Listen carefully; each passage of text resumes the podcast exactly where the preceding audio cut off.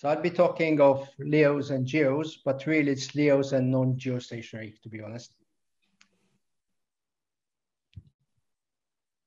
So let's start with GEOs. With the GEO system, by definition, you need one satellite to cover a, a region.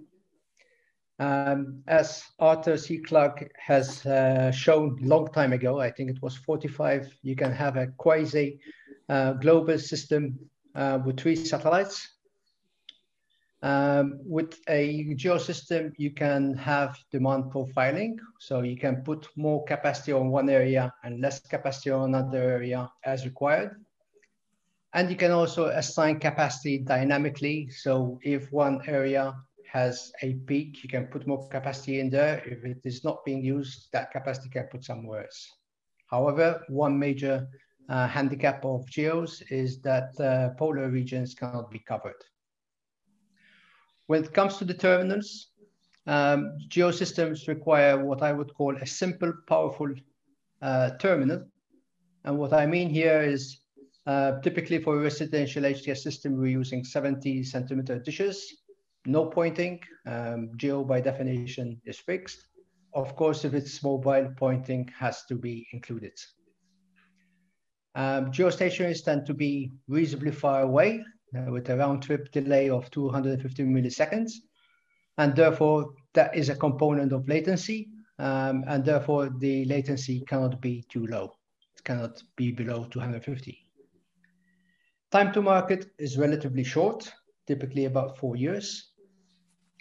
And the number of satellites that are required, that is required, is one, with a lifetime typically of 15 years. That's 15 years design lifetime, and typically you can get 20, even more uh, operation lifetime out of them. You need one launcher, but it's a heavy, heavy launch. Typically more than six tons, 6.4 tons is quite typical. So the initial cost is more or less equal to the cost over 15 years, the lifetime of the satellite, and it's a few hundreds of millions of euros. If we now look at CLEOs, um, you need a constellation if you want 100% time and area coverage. Um, they can be truly ubiquitous, you truly global. Um, they tend to provide a homogeneous uh, service symmetrical about the equator. And dynamic capacity allocation is not easy in my uh, view. Um, this is because uh, if you have a satellite that's over the ocean, um, you cannot put that capacity somewhere else if it's not required. When it comes to the terminal, um, you need what I would call a complex low power uh, terminal. Um, basically, you have a free space difference if we consider 550 kilometers as the altitude of LEO. Um, compared to, to GEO, there are 36 dBs of free space loss advantage. Um, the satellites are smaller, so there's less DC power available and therefore less RF power available. And the antennas are also smaller, so you can't use the 36 dBs for the um, for the terminal, uh, but the terminals can still be smaller and lower power. Um, by definition, you need to track the beams as the satellite are whizzing above your head. Um, and you need to at least uh, have the capability to uh, cover two beams so that you have one active and one in standby, so to speak. Uh, for 550 kilometers, the round trip is uh, four milliseconds, so latency is improving there significantly. The time to market is relatively long because you need to produce many satellites, although they're produced uh, quite rapidly but uh, launching is always a, a, bit of a bottleneck. And if we consider five years, uh, sorry, 15 year span, you typically need uh, four times the number of satellites in the constellation. Um, the, if we consider the lifetime of a satellite in LEO to be five years, you need to have the full complement available uh, at T0 and then you need to uh, update the satellites, replenish the satellites as you go along. So it, uh, that makes it four times. Um, the mass of the satellites, we're talking of hundreds of kilos. Uh, the initial cost is considerably higher. We're talking of uh, a few billions, uh, say 10 billion. So over the lifetime of the satellite, it becomes, oh, sorry, over the, the 15 year lifetime, that would be four times uh, that amount. We consider capacity density. Uh, with GEO, if we consider Europe or CONUS, uh, that's 10 or 8 million uh, kilometer, square kilometers.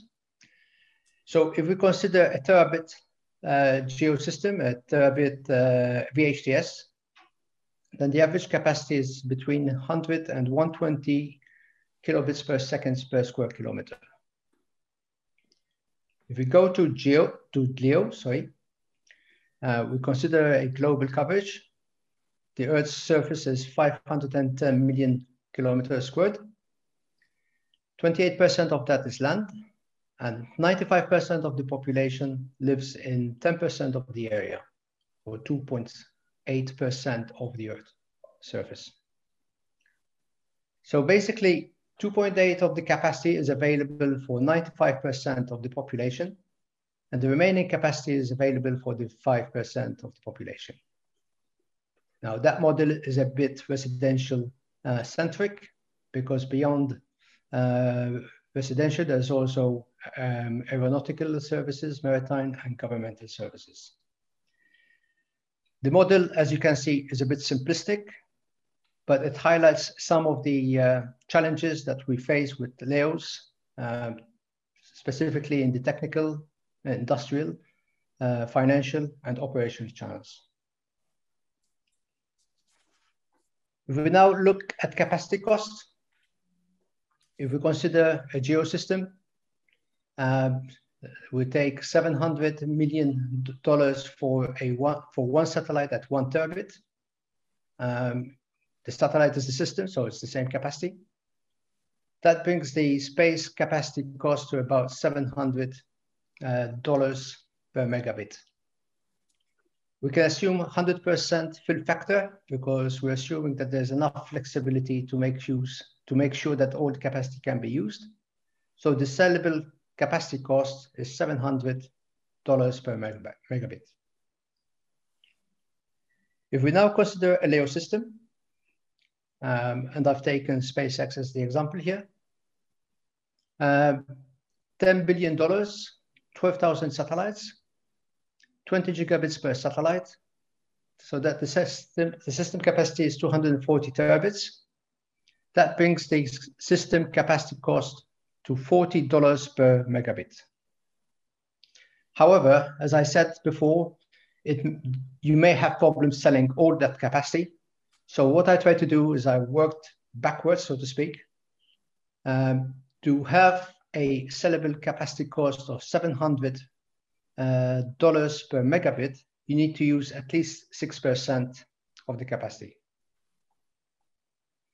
A conclusion of this could be that where you have the population, the 2.8 uh, percent of the area and 95% of the population, uh, and where you don't have the population densities, the two are more or less, should be of more or less of the same uh, order of magnitude in, in terms of capacity requirements. Again, this is highlighting the, some geo issues. Uh, what is the sellable portion of the capacity? Um, issues with replenishment costs, ramp up on a global business, uh, if you trying to uh, open a market on, global, on a global basis, that's going to take time. And also the regulatory issues to be operational in all the countries you want to be in. Latency. So perhaps 5G has brought latency to the forefront. Um, it pushes it pushes it pushes latency to milliseconds for certain applications like uh, ultra reliable, low latency communications, um, enhanced uh, mobile broadband, and the control panel, the control plane. We're talking here of once one millisecond, four milliseconds, and 20 milliseconds for each one of those. Uh, we did say that Uh, the round trip is 250 milliseconds, but oddly enough, um, Geo can contribute to, to lower the uh, system latency. Um, if we consider that the that geos can make contents available at the edge node, this is the edge computing, then by caching data closer to the user, contents can be delivered faster to the user when required. The broadcast function of satellites uh, can make content available to, large to a large number of edge nodes, and VHTS or HTS can make specific contents uh, available to specific nodes, thus reducing the system latency. Um, LEOs have a further advantage, even with respect to fiber. Um, fiber has a refractive index of about 1.47, which means that the speed of light in fiber is slower by that amount. If we take the example that we're seeing in the slide, uh, we're trying to communicate between location one and two. Uh, we have two options, either to have a direct fiber, which is shown in green, or a satellite uh, link, which is shown in blue. If we consider satellite altitude of 500 kilometers and the distance between the two locations of 2,500 kilometers, then the propagation time is more or less the same in both cases, 5.8 milliseconds. Now, if we take a link Paris to Moscow, that is almost 2,500 kilometers, so the advantage would be negligible. But if we have uh, greater distances, like Paris to New York or New York to uh, San Francisco, then satellites will offer a better propagation uh, delay performance.